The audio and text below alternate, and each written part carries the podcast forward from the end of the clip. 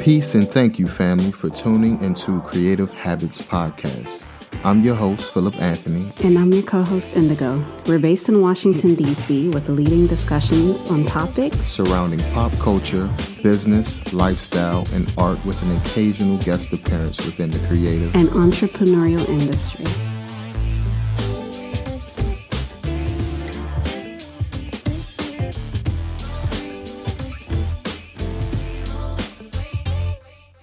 Hey everyone, today we have the pleasure of speaking with Bryce Barker, commercial filmmaker and photographer based in Richmond, Virginia, owner of the Reel Heroes production.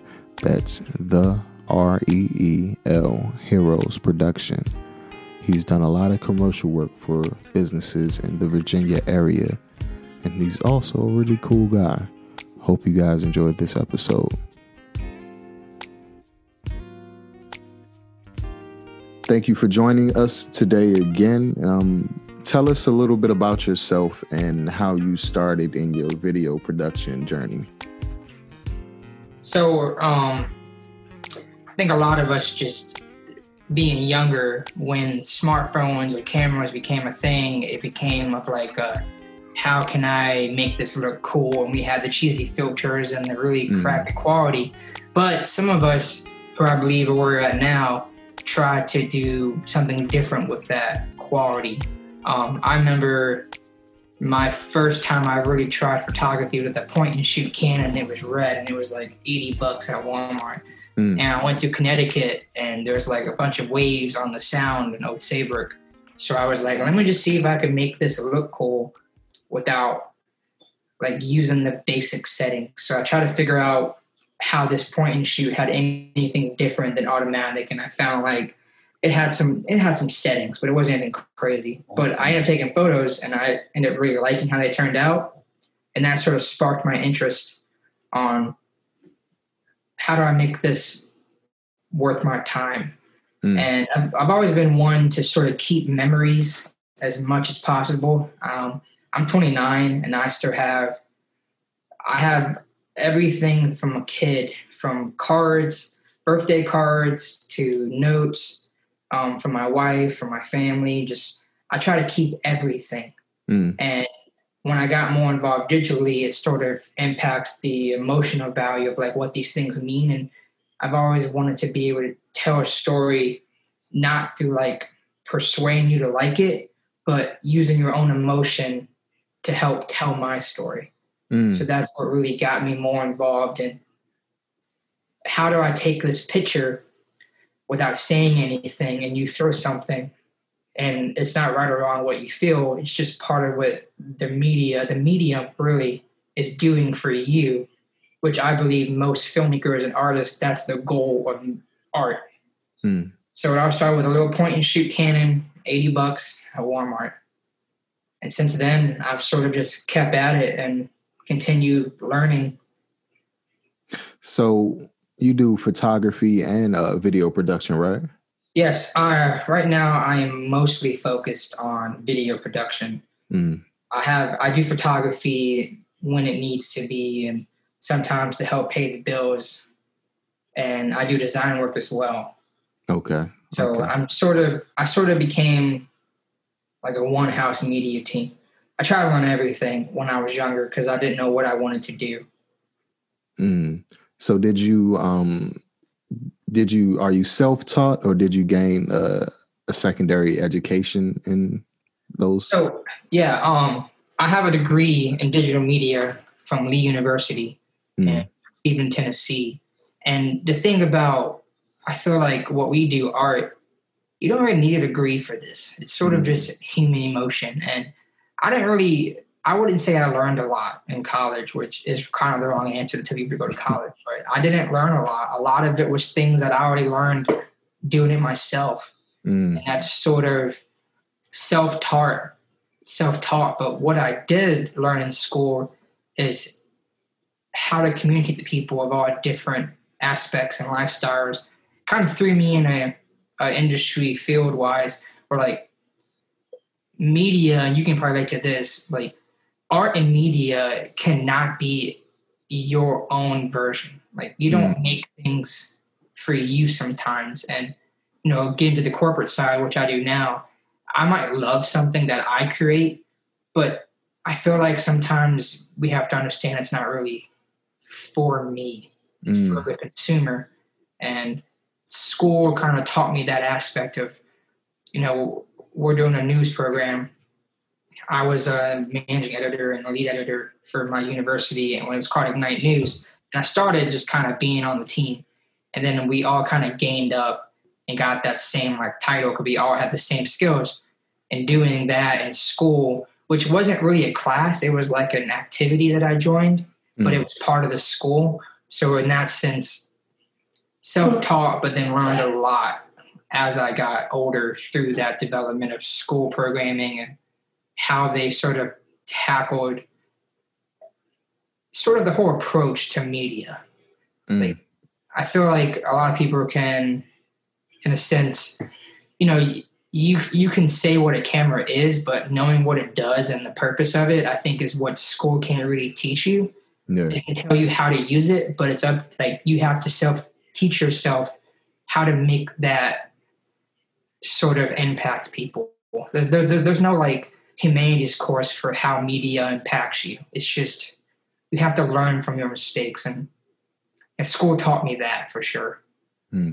I definitely agree. I have a, a, a degree in um, video production as well. I went to school, but um, what I realized is school was mainly good for like you said social interaction learning how to talk to people learning how to work on teams and um what bothered me is the same stuff that I was learning in school this is when like YouTube was was becoming an, an entity right and all of that information was free 99 on YouTube. Yeah, you know yeah, I mean? it was. It was.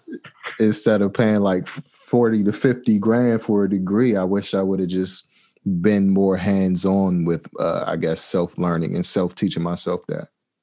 Yeah, and I think a lot of people, uh, a lot of my friends that are younger than me, they didn't really take the score out because, like you said, it was kind of all we really had, and now YouTube is your own university. Mm-hmm. I like YouTube was a thing, but it wasn't hugely popular yet, and there wasn't things like Skillshare and Mastercraft. Yeah. It was just sort of I know someone that knows somebody that's on a set of this production. Like you should hang out with him and talk to him.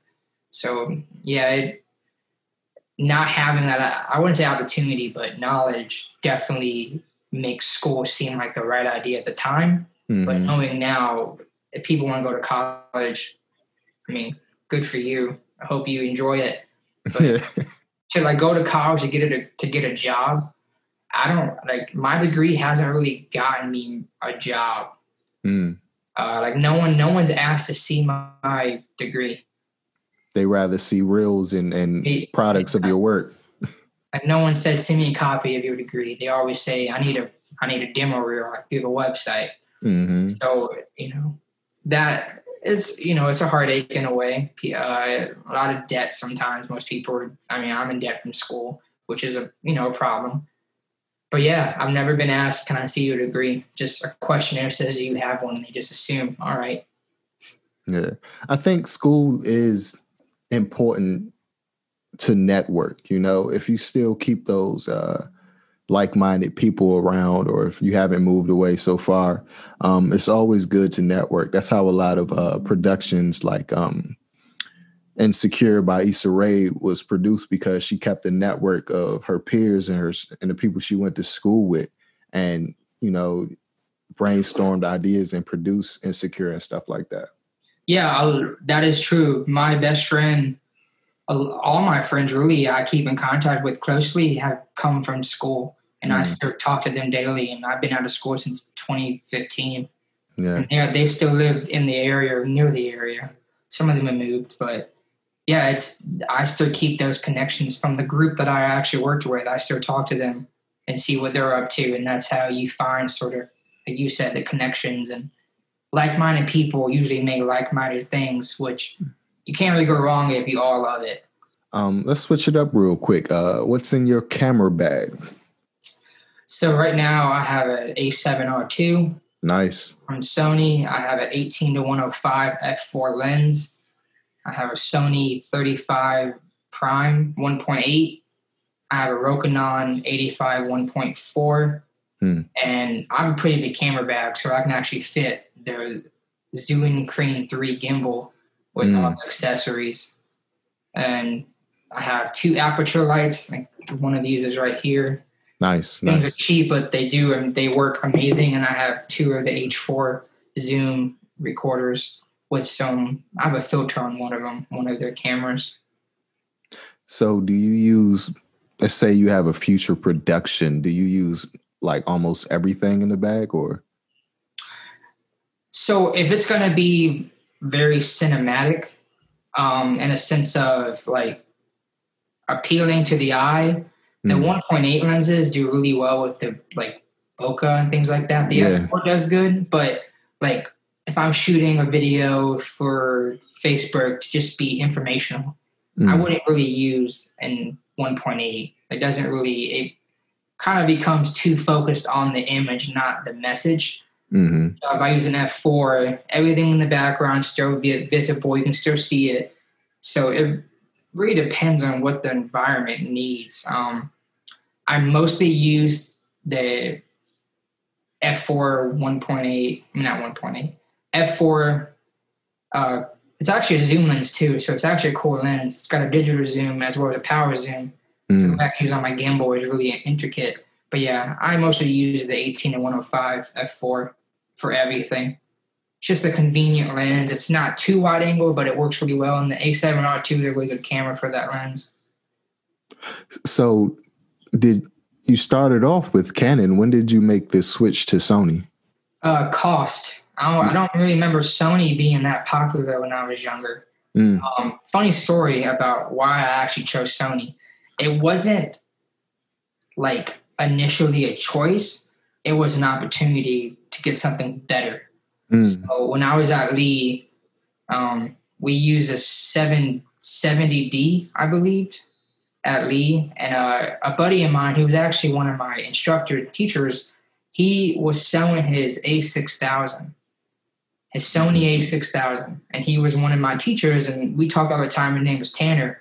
And I was, I just kept asking Tanner about his camera because it was so small, the first mirrorless camera I've ever seen hmm it fit in his pocket with the 35 lens and it was such a teeny camera and we had this bulky canon Mm. i'm like I- i just i need it can i play with your camera so hmm he let me use it and it was a better camera to teach people i was teaching because of the odd like the viewfinder is you can see the changes in the viewfinder and Mm-hmm. on the camera.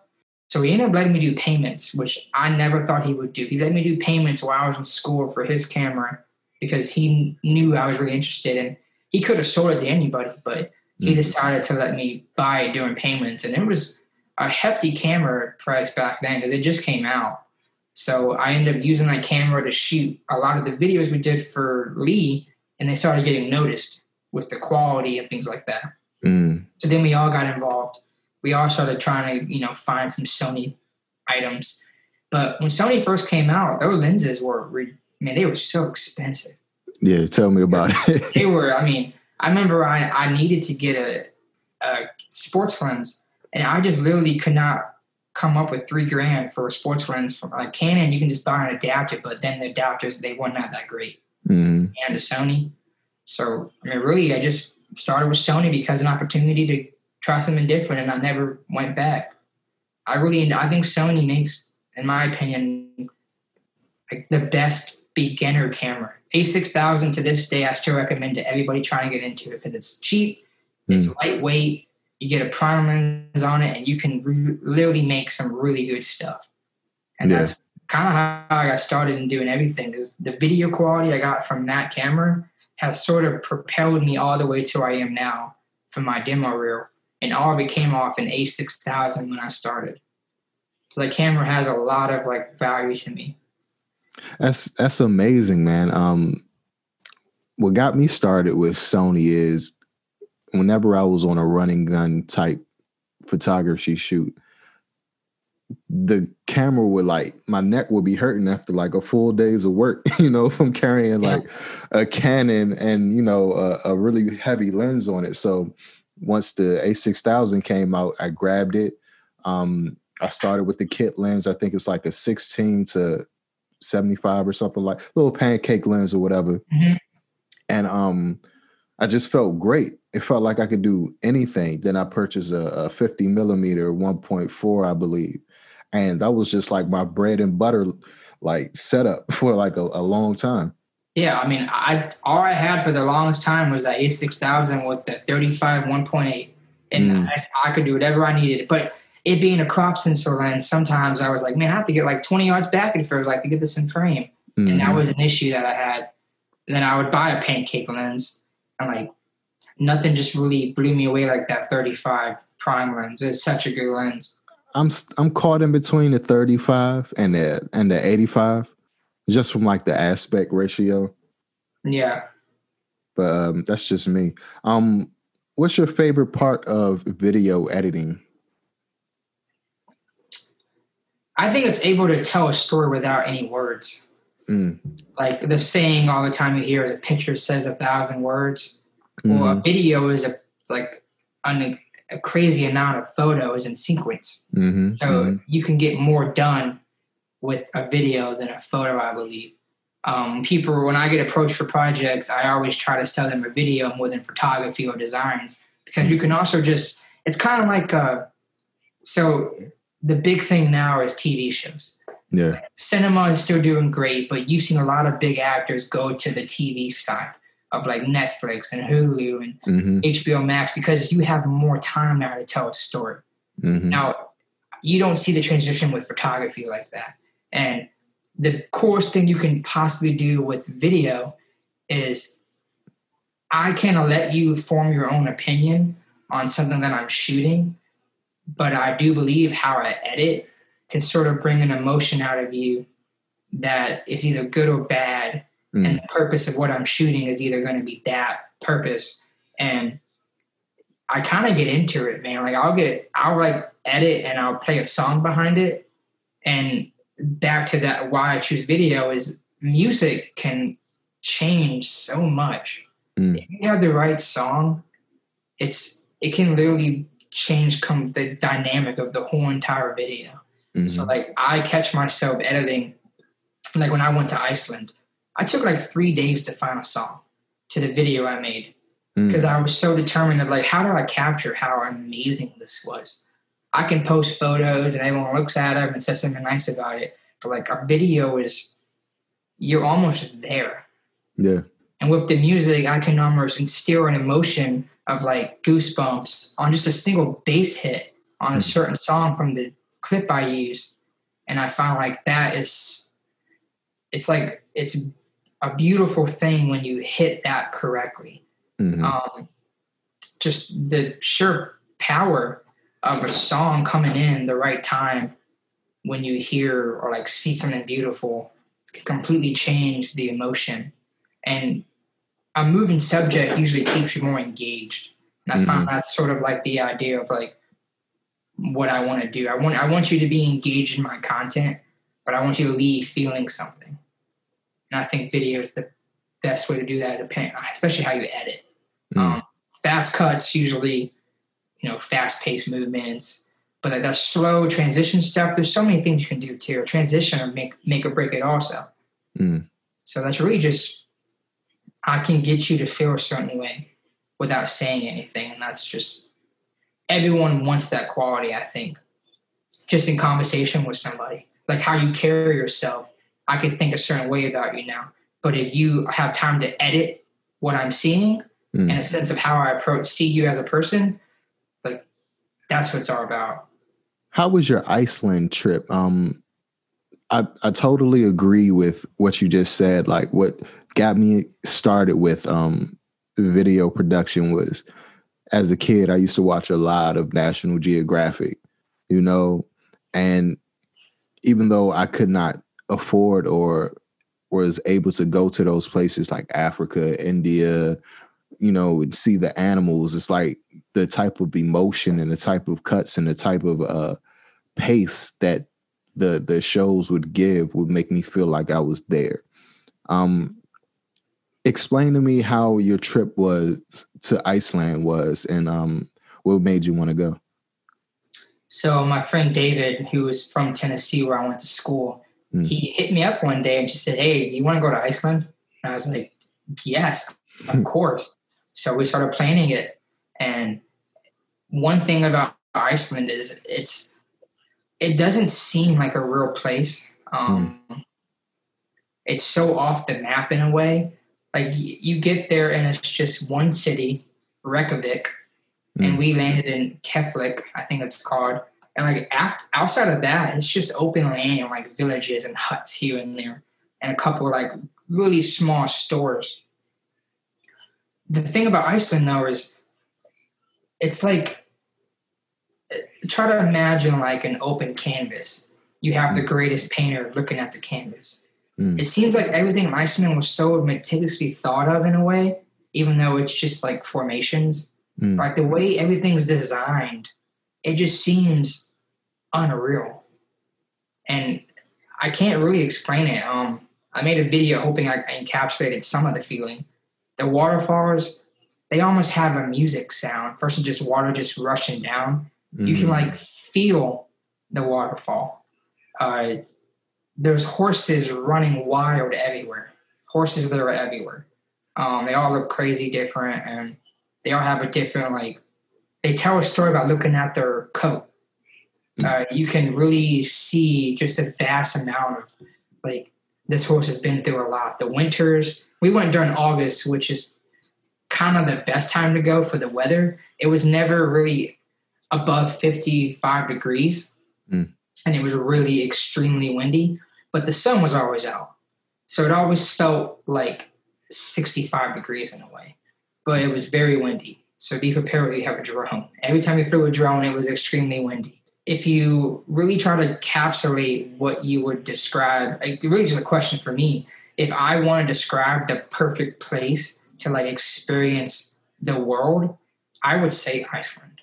Mm. And it's so big, even though it seems small, you can't take in everything with the amount of time you're given it feels like. We were there for I think eight days and we went all the way from Reykjavik.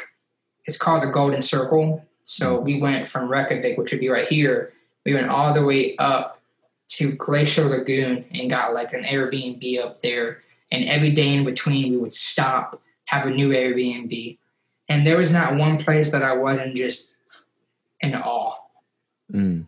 Um, it's just, I don't know how to describe it. It was just so like beautiful and you have the black sand beaches the water is like a neon blue in some places you have the rock formations i mean there was mountains when i couldn't even see the top and i'm looking straight at it like it was just so tall Mm. and like there's a drone shot in my video and i'm like at the max height of my drone and i'm still not i'm still not above the mountain Mm. And I have a Mavic, and I don't know what the max height is, the Mavic Pro, but I still couldn't see the top of this mountain. I went like way past the regulated 300 feet, and it was just I'm above the clouds, and it's just insane how big it makes you seem so small. Mm. And I think everyone should experience that feeling of like we have so many issues. I feel like all the time in the world, and I mean, really in America, a lot of the problems we have, and just how things are portrayed and seen, and what you're supposed to do with your life, and what you want to do with your life. It's kind of like the scene in um, when Thor talked to his mom. Mm-hmm. He says, "Be who, like, be be who you are. Like, don't be what you're supposed to be. Be who you are." And I feel like going there, I was able to actually find sort of like an inner piece of like, this is what like life it is. Like I'm able to experience this emotion and calmness. I can have this wherever I go if I just look for it Mm. versus searching and falling over my feet and like Iceland was able to bring out a different side of me that really made me appreciate waking up. That's that's heavy, man. It's extremely hard for us in America because I mean this COVID situation is a curse and also a blessing because it made us just sit back, look within ourselves and and see what was really going on. And before COVID, all we did was wake, wash, work, wait for the weekend. Wake, wash, work, wait for the weekend. You know, and didn't really sit down and enjoy life and our surroundings. You know what I mean? Yeah, man, I would love to go to Iceland. Do you have any like plans to travel anywhere else in the future? Uh, I've already talked to David, and we want to go back. We want to finish the Golden Circle, and Mm. if not there, I really want to go to Switzerland. Mm, Um, I'm really into the mountains. I like the beaches, but I'm really into just like a lake with a mountain view. I'm into like walking through like old cobblestone roads and seeing like a mountain in the distance with snow on it. mm, And such a inner peace about like taking a breath and just like seeing what's in front of you. Because most of the time when we like do things, we're always thinking about like what we have to overcome, what's behind us. But to see something in front of you that's so massive, knowing you can't like overcome this massive object in front of you, mm, it's a relief knowing you don't have to. Just keep walking towards it. And the mountain to me is like that s- significant signal of like, this thing probably shouldn't be here the way it's made years and years, but it's there, just like you. You don't think you should be here the years and years, but you keep building yourself up, and someone might see you as a mountain. Mm. And that's sort of like what you want to do as like an artist. You want to become that like immovable object that's like just beautiful to look at. And also just sort of ground yourself with Iceland and Switzerland. I, I would like to go to Bali. Um, my wife wants to go somewhere tropical, beaches Yeah. and stuff, which I'm fine with that. But I'm really into the mountains. So Switzerland was definitely on the next on the list, or Norway. Right now, it's those three. that sounds beautiful. It's just a little bit too cold for my liking. I'm more of a tropical guy too, but I wouldn't I mind think you'd enjoy visiting. it. Yeah, I think you would. I think you wouldn't. It's not as cold as it sounds. Now, going in the winter time, yeah, I probably won't even do that. But it never like a lot of times we were there. I was probably in you know jeans and a t-shirt, and I felt fine because nice. of just how the atmosphere is. It's kind of cold outside, but it's really not terribly freezing. Mm, Um, there was some time at Glacier Lagoon, it got kind of cold in the area because just, just the air is cold. yeah, I think I think you'd be fine. I, I only wore most of the time. I had like a windbreaker, a hoodie, and a t-shirt, and I was never cold. I definitely remember those uh, images that you posted on uh, social media, man. Some of the most beautiful work I've seen from you, man. It was great. Oh, it's I couldn't even capture what I wanted to. It was like it just it was so much. Are you mainly a freelancer or do you work for a company or did you form your own company? So right now, I have a full-time job working for Green Top, Green Okay. Top Sporting Goods in Ashland, Virginia. Mm, I do freelancing for myself. Um, that started in college. I originally my plan was to just work for myself, mm, but that doesn't always work out like you hope, and I mean that's okay.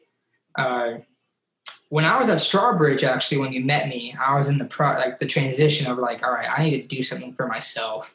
mm, I don't want to help. I don't want to keep building up companies that I don't own or like I don't have a significant hand in. mm, So that was sort of like a because the job. I mean, Strawbridge was great. It paid well. Everyone was nice. I had a good time.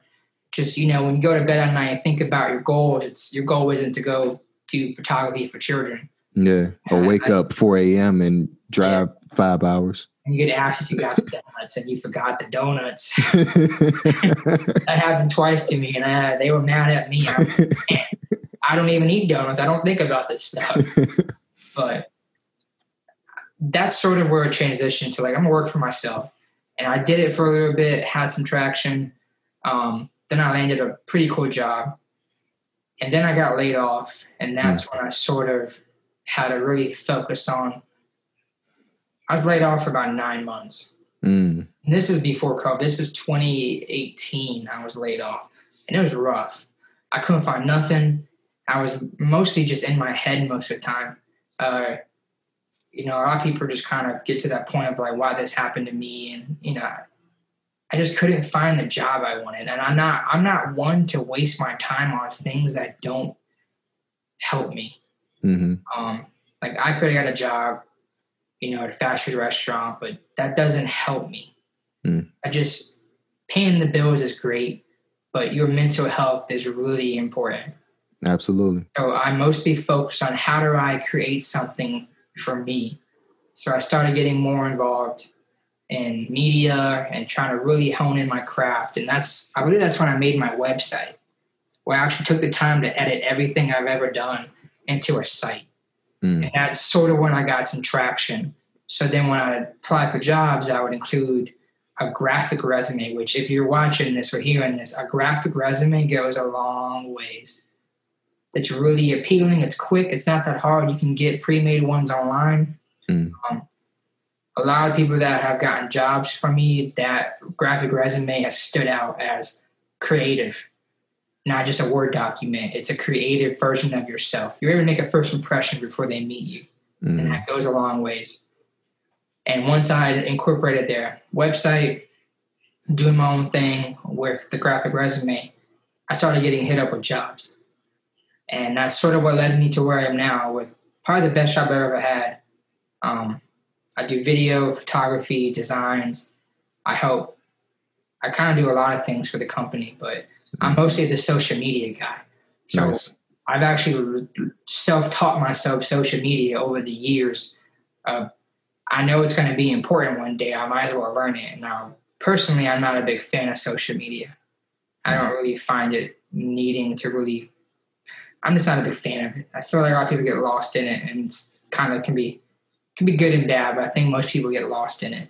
Mhm. Uh, kind of like put your phone down and look outside, and you don't really like what you see, but you like what's on your screen Mhm. to me that's a problem so i kind of st- once that happened i lost my job i stopped looking at creators instead of envying i more became resourceful so a lot of folks will look at other people's lives and like want to be like that how like you know they get in, into it for me i wanted to not be like them but to be better Mm. so I would watch creators, and a big one I started watching was uh, Corridor Crew on YouTube Mhm. Mhm. and Corridor Digital. I watched a lot of unboxing videos with Marquis Marquise Brown, I think it is Brownlee. I think I've seen a few. Unbox therapy. I started getting more into the tech side of things, understanding that. And once I applied all the things I've learned from like the podcasts I've listened to and the videos I've watched, I started building myself up mentally, interiorly, and I landed some really good jobs. So then I walk into like a pro, like a walk into something, I'm able to sort of reflect how I feel personally Mm. into what I say outwardly. And it's sort of gotten me a long ways. Um, I try to be very, very wise with my words. And I think one thing most people can probably understand is in this industry, or just really just being a human talking to somebody, it's best to listen just to listen versus to listen until they're done so you can speak Yeah. Because you miss so many things when you go back and forth trying to get your two cents in when they could have already given you all the sense you need if you would just listen and take it in. hmm Um, with the jobs I have now, I have to be very cautious and very understanding that what is needed, I have to listen, take it in, process it, and then think before I speak. Because in our industry, if you approach the wrong ideas with the wrong approach, it can go bad very fast and things cost money. And you, you don't want to be that person that messes up trying to be the one that impresses or oversteps or buys too buys too too much that you can chew. hmm So yeah, me losing that job kind of taught me all that just from maybe I should have listened more. I was about to say, having a career like ours is like learning a new language in a sense. You know, it's Yeah. extremely hard. At first, you got to learn all the nouns, pronouns, all the syllables.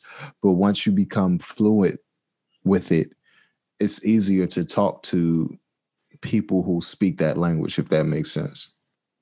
Yeah, um, that total sense. A lot of my friends, we kind of have the same lingo. Hmm We've actually joked around like people who saw like our thread would have no idea what we're talking about. hmm That's that's cool with us because we know what we're talking about, and that's really fun to do.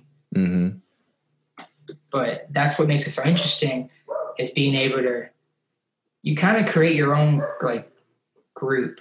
Just Yeah. like I maybe talked to you like three times, hmm and we'll have a conversation, no problem, because we Yeah. have the same passion for the same things. Hmm And that's really what it's all about. When you connect people like that, it's, you just kind of have a good conversation and just have fun with it. Yeah, yeah. Um, walk me through the process of you creating a commercial for a specific company. Like, what's the breakdown? What do you start with, and what do you end with? I usually approach it with what's the budget?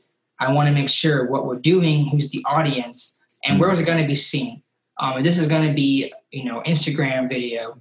I'm not that re- really concerned with like the crazy quality 4K because Instagram doesn't even do 4K. It, I think it's like 1080p or something, right? Yeah, it doesn't even do 4K. So you, you might shoot this great video in 4K, but it's not. You, Instagram's not going to use 4K.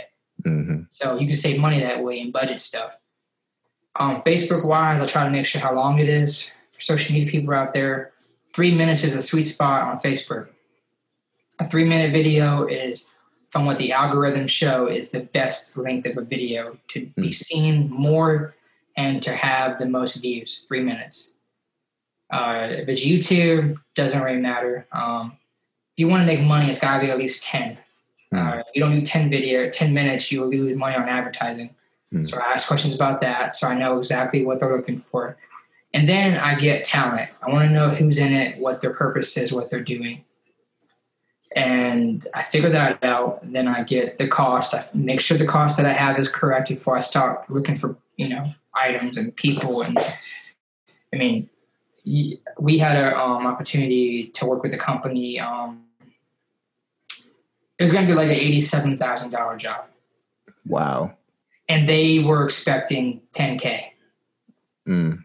So you get in situations like that, it's really hard to work your way back into the conversation because what they want is like it sounds great. They see it on the phones all the time, but they don't know what goes into it. Mm. So you have to actually to start the project, you really have to know how to talk to someone that has no idea what you're talking about.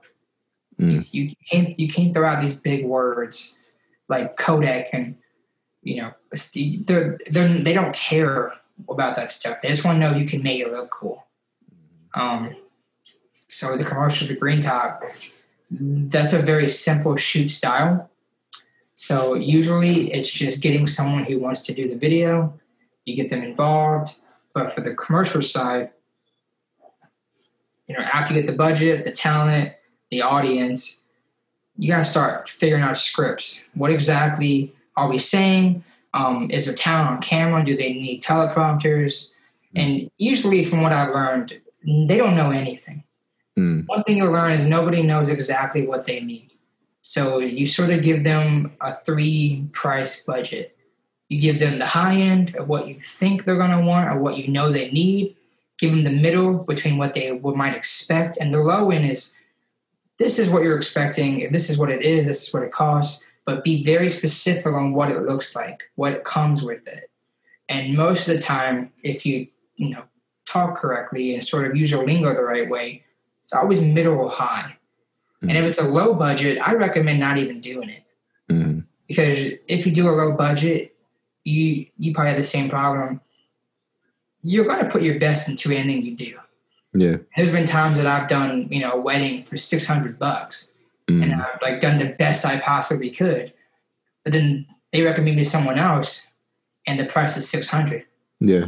It's like I just gave did you a favor, and they're like, well, I mean, she only do six hundred. You want to avoid that, so I actually recommend not doing the cheap jobs. It's good to get the hustle, get going, but sometimes what happens is you become that guy, and You have to know your worth. you have to. And I've learned the hard way multiple times, taking the job because I need money, and realizing that I just hurt myself for like probably longer than I expected because now all the people that see this video want to know what it cost. You lie about it, they find out, now you're a liar. hmm Try to explain yourself, you over explain it because you don't know what you're doing. You got lucky, you hit and miss. So there's so much that goes into the commercial side as well. So back to the three quotes. You know, they pick a quote, you go into production, you start shooting. You got to figure out how many days you have, what you're trying to do, and then get equipment list. When they agree to a budget, equipment list, lock it down. Um, with corporate work, sometimes they don't they don't pay up front. A lot of it is after the project's done. Hmm. So understand if you need money up front, you need to work that into your contract Yeah. like, as a safety measure. Um, most places you rent from, like lens rentals, you're going to have to rent ahead of time, or you're not going to have it. So the way I've done is I've actually worked that rental into my agreement. Like I need like 35% up front to like lock down equipment, talent, schedules. It usually works. People go with it. Mm. And besides that, you, you just kind of shoot it, do what you're told, shoot it, and understand that you're not making it for yourself. You're making it for the client who has a different fan base that you probably have for yourself. And if you go into any video making it for you besides your own personal work, someone's not going to like it. You got to accept it, be okay with it. And with the commercial side, most of it's going to be corporate wise and seen on TV or Mm. if not TV, it's a very heavy social media push. So shoot a video knowing you can break it down in parts. So know you can break this video down to Instagram, you Mm. can break it to Facebook, break it to YouTube. So be aware of your cuts, be aware of your product, and be aware of the music you select. Like going back to the beginning, Mm. music can make or break it. And I think the most important part of video is the audio Yeah. It's half of the video. if you have bad audio, no one cares what's being said. Mm. They just hear how bad it is. Yeah. And the rest of it doesn't make sense. Like, hopefully, I don't sound like trash on this podcast. You sound great, man. You sound great. but you you'd be surprised when like people say shoot on your phone. It looks great, but it sounds terrible. hmm And I think a lot of people find they'll get into a situation with somebody who's like, well, I can just do this on my new iPhone that shoots 4K at 60 frames per second. That's cool. But do you have a mic for your phone and output? Are you going to record separately and put them in Premiere and sync them? hmm They have no idea what you're talking about now. So you have to sort of give them, almost force them to understand, like, you can do this for this price. It's I'm not saying you can't, but your consumer is not going to hear what you're saying. They're going to hear how bad it is, not how good it looks. hmm And you, you you're seeing so many uh, commercials on TV, like the lawyer commercials, car insurance commercials, not car insurance, so that's pretty good. Car sales lots hmm the audio sometimes is just bad. Yeah. It's all I remember from the whole videos. It just sounded weird. It sounded muffled. It might look great, but it just sounds strange. And you have to see if you took the lower budget, that might be what you have to do now because you didn't get the right audio equipment. You didn't get a boom mic. You had a mic, everybody up with wireless mics, and one of them wasn't working during the shoot. So you had clicking in your mic. hmm That's really hard to fix. Now they might see it looks great. Oh, we love what you're doing, but when it's said and done, you have more work for yourself now trying to fix the audio equipment, fix the peaks. It's going to take way more time than you expect. And you're going to waste your time, and they're probably still going to have something to say about the video, and it's going to irritate you and make you uncomfortable and mad about the fact that you did it. And you're going to be probably rude. You're going to be mean about it, and you just lost a client from taking the short amount of money when the monetary gain was more than the like a long term gain. mm So be prepared for that Now, when post production. a quick question, when you when a, qui- a client really likes your your work, um, the the finished product, do they keep coming back to you for more like products and stuff like that? Yeah, um, so I actually ended up picking up an editing job and I did one edit. It was about over a year ago. And the client liked the way I did editing. It was motion graphics, like After Effects stuff. Mm. And I've had this continuous client now for like constantly. Yeah, Um, like we just finished our like 13th video on editing. nice. and anyone can edit. Anyone can do anyone can kind of do if you have the you know ability to edit. But like you went back to you know why you edit. Mm. Everyone has a unique feel. It's like um, you can sort of see how people edit. So like you know when you see a movie, um, like you know who it was shot by just because of how it's like when you see an explosion, you think of Michael Bay. hmm Just how he shoots his movies. So you kind of create your own editing style, and that's what is capturing them. Mm. So, with um, now going back to what you're asking, most of the time, if you do it how you approach the client, you get more work. But if you make it for them, not for yourself, that's when you probably end up getting more work. Yeah. So I had a project a while back that was mostly images and a video. Now, to me, I don't like doing that. I hate a moving picture. Like you Mm. have the camera just do this to the photo, just zoom up and down on it. Yeah. To me, yeah, that just that seems so. It just doesn't seem good. But to the audience that's like sixty and fifty, yeah. they do not care. yeah. And I've learned, you know, I might be the editor and I'm being told, like, hey, this is what you got to work with, make it look good. There's only so much you can do with a picture and a video. yeah. And if it's mostly pictures, what do you do? Okay, so if you're given uh, like 15 photos, make it into a collage, make it into something that's moving that is the image Mm. make, and make your transitions interesting. Uh, maybe throw some light rays on top of the image, some anything you could think of. Try to think outside the box. Don't just give them a PowerPoint slideshow and then think you're done because you're not. They might, they want to be impressed. So sometimes you have to think outside the box. And when you do that, they want to keep giving you more because they didn't think the way you did. And now they're intrigued by how you think about it. And Mm. that's sort of how you keep traction moving. With all the editing jobs i've done i put my own spin on how i handle it. And it's been continuous. We like the way you you've done this. Keep it up like they'll give me a storyboard with the edits they want and i'll add like three or five myself and that's what keeps them like, man, this is really cool that he's doing something different than we asked, but it fits within our what we want. Yeah. So if you do that, you, you, you'll get more. You'll get the same client over and over. When you said the picture thing, I could I couldn't do anything but think about my grandfather watching the History Channel about those old war uh, war uh, shows and stuff like that. Yeah, but I don't know. It's it's, it's definitely uh, a crazy process. Um, how do you like hone your skills? Do you practice every day? Do you uh, go on YouTube? Do you read? Like, how do you improve your skills? Uh, I mean, really, I just understand that I can always get better. So therefore, I always look for ways to get better and honing your skills.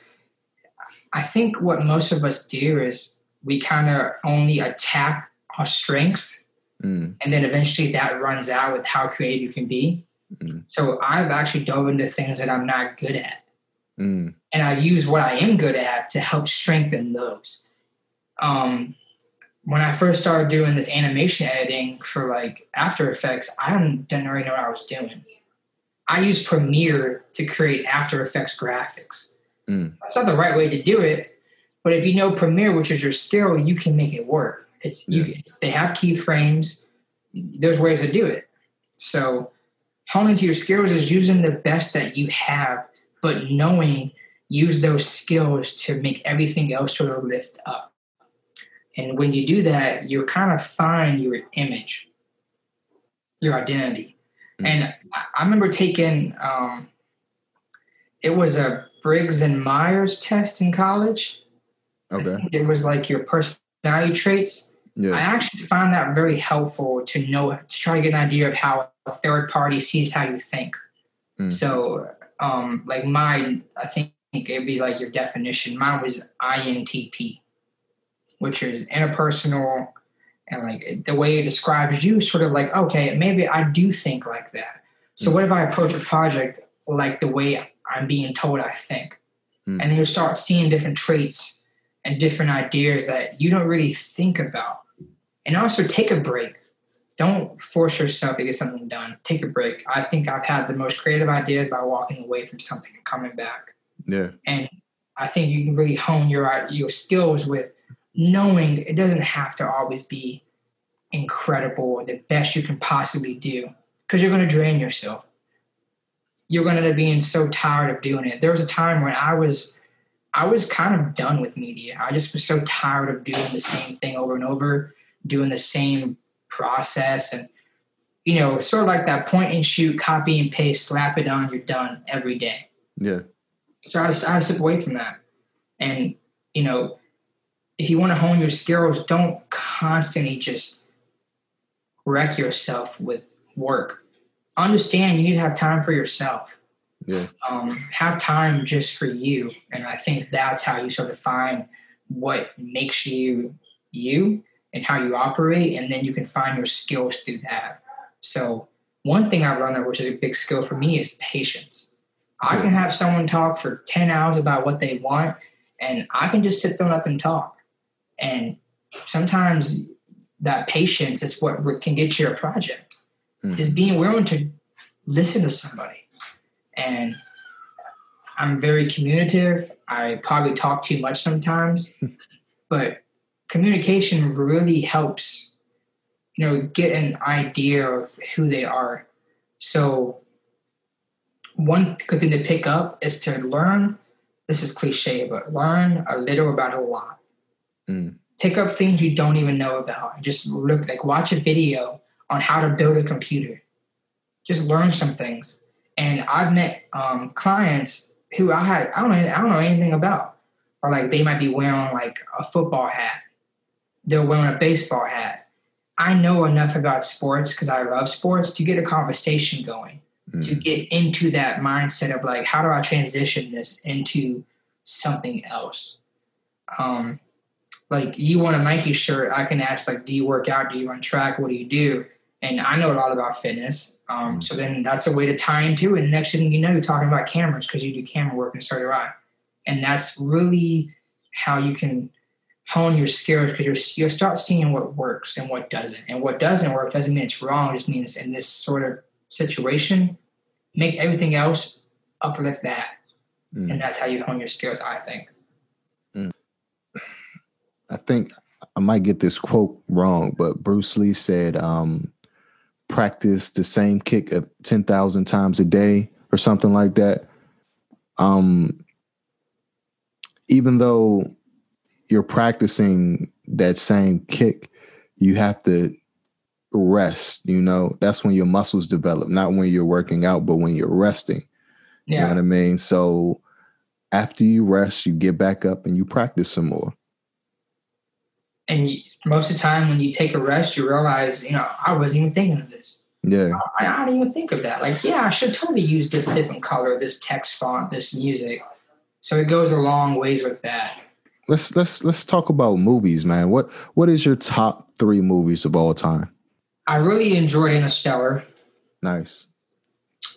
um, a personal favorite of mine is a movie called hot rod I think I remember that. I remember that movie. it was andy samberg's first movie Yeah, yeah, yeah, yeah. And that movie to me was like when I really, like, it was just the time I watched it and how young I was and the things I did with my friends. Like that was our, like that was our friendship.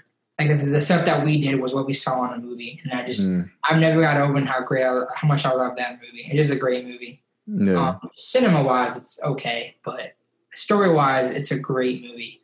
Recently, a movie that I've really enjoyed was Honey Boy. oh, Shia LaBeouf.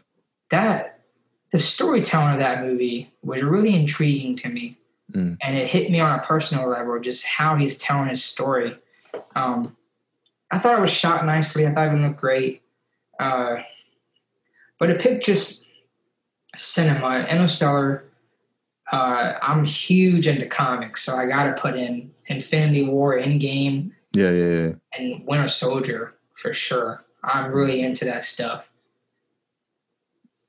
there's i've seen so many movies man I know. I've seen a ton since COVID started. It's like we watch three movies every day. You know, a movie that got slept on that I think is really great was Dredd of 2012. Really? That, that movie is beautifully shot. Yeah, it it's is. really it's really pretty. And the reason why I got stepped on is it came out at the same time as the Avengers. Yeah, yeah. I don't know, man. I, I like the the original with uh Sylvester Stallone. Like that, to me, that's my childhood right there.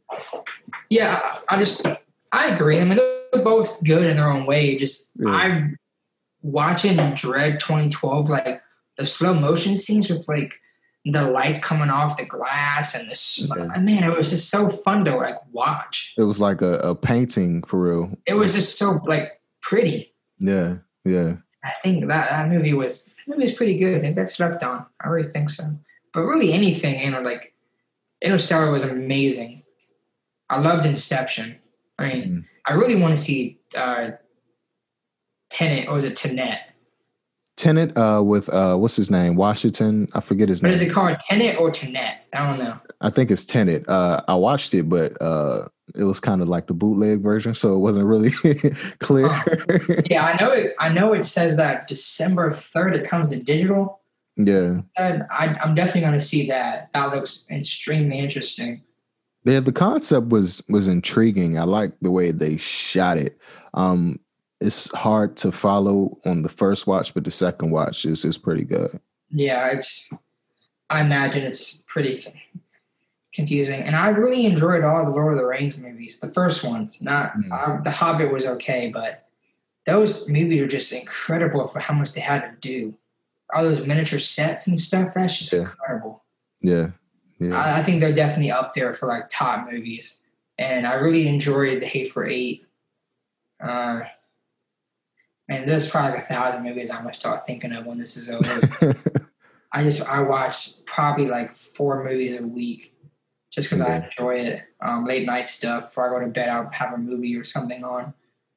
so would you be interested in like creating a narrative type film?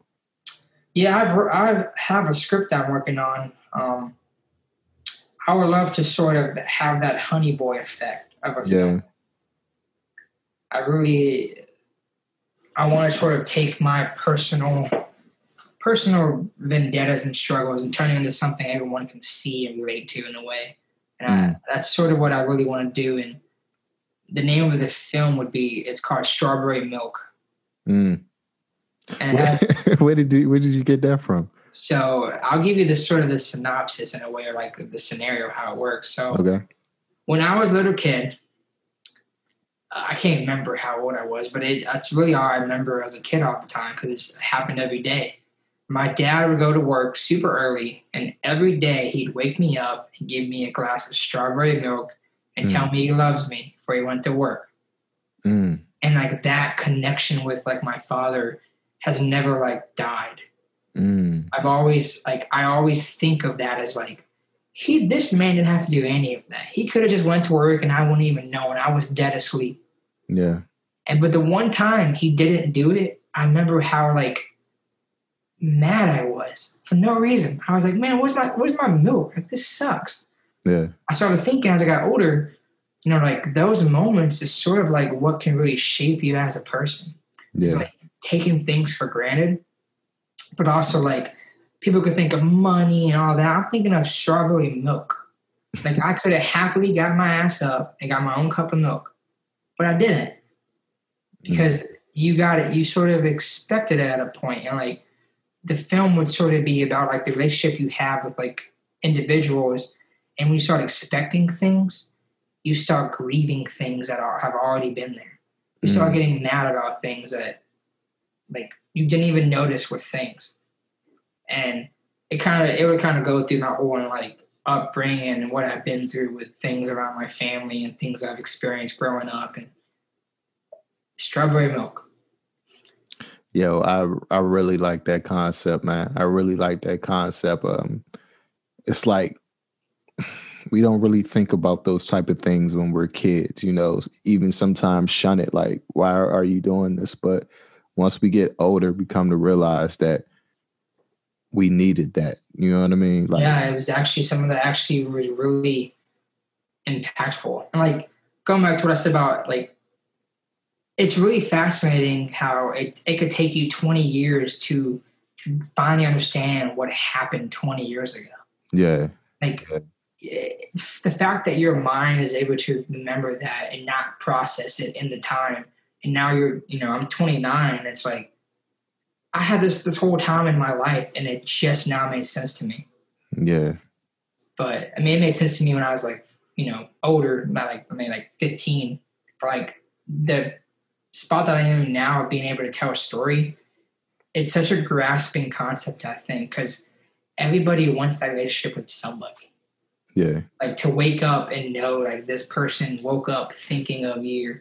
And then when the moment they don't think of you in that morning, you get all these weird feelings like they forgot about me. What did I do wrong? Maybe he didn't go to work. Maybe he's not home.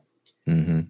So it is sort of, it's just a weird thing, and I, I, I hope I hope most kids have that experience with you know it could be an uncle or anything. Just they care so much about you, in the moment when they forget to in a way, or don't even think about it, like that's what I think makes you really appreciate somebody. And like, I still have like birthday cards from my uncle. Mm. So when I was a kid, he wasn't around a lot. So when he did come around, he gave me a card, and I kept that card to this day. I was like 11 when I got it. I still have the card because in that moment, I was like, I'm gonna want this one day and think about this. Mm-hmm. And I think at a young age, I started thinking like that, like trying to think of the future. Like someone's gonna want to see this picture one day. I'm gonna keep it.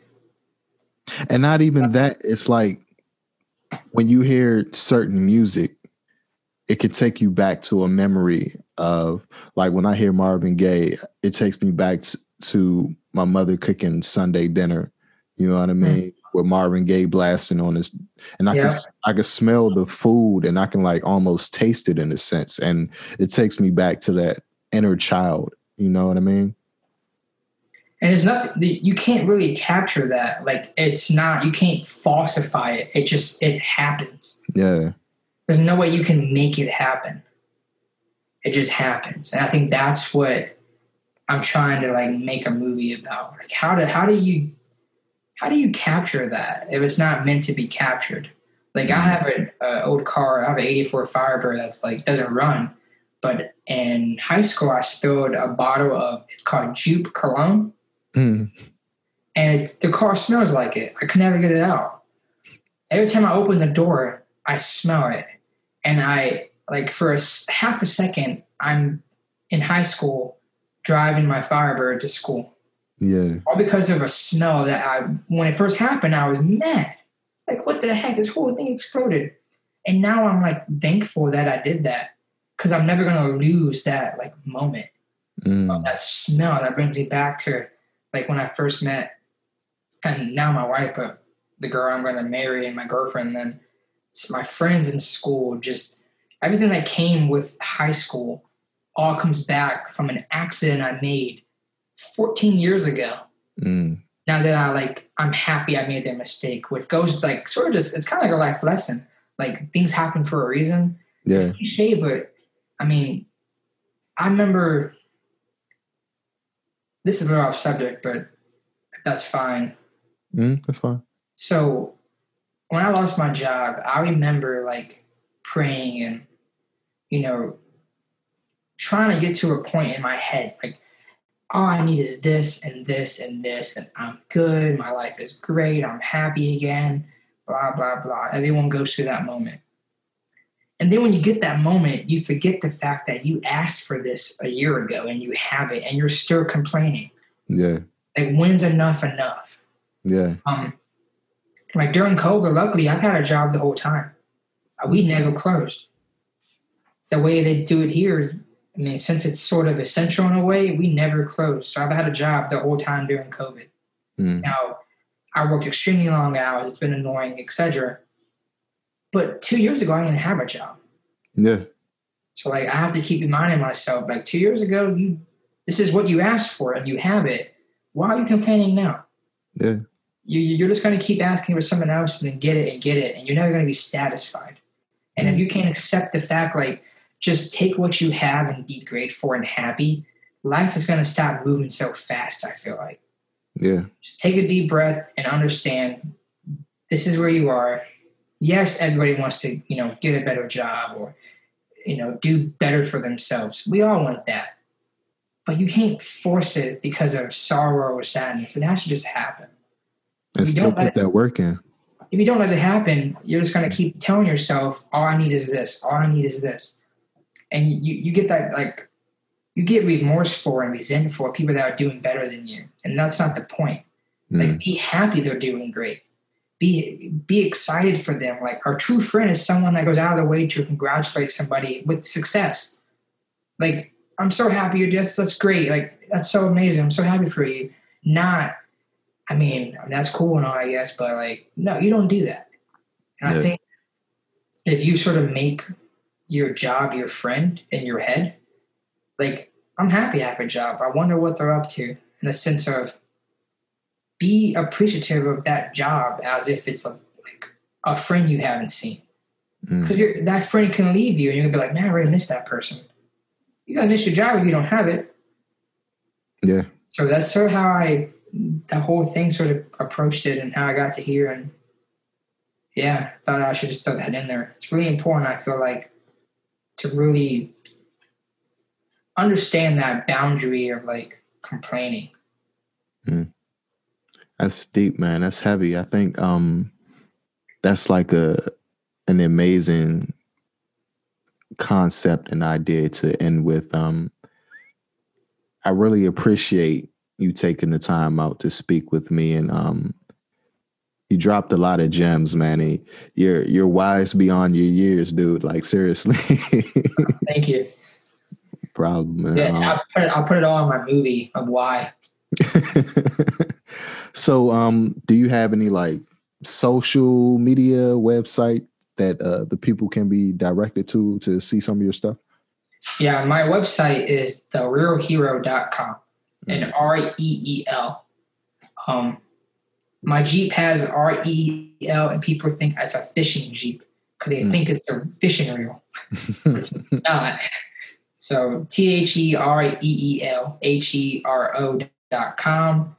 My Instagram is Brystahh, B R Y S T A H H. And my website has everything you can find. My social media are over that. It's everywhere on there. Mm. And yeah, just hit me up if you want to just talk, hang out. I got a lot to say, as you can tell. it's amazing man um if you're ever in dc or if i'm ever in i i think virginia right i would love to kick it and just you know shoot the shit Yeah, I live in Richmond, so it's not too far from me, like an hour and a half. yeah yeah yeah definitely man but uh i really appreciate it All right, sounds good, man. Thanks for having me. Appreciate it. cool man thanks again peace Later. What's up, beautiful people? Thank you for tuning in into another episode of Creative Habits Podcast. Here is your quote of the day The most honest form of filmmaking is to make a film for yourself. Peter Jackson. Don't forget to subscribe, like, share, comment, and have a great day, people. Peace.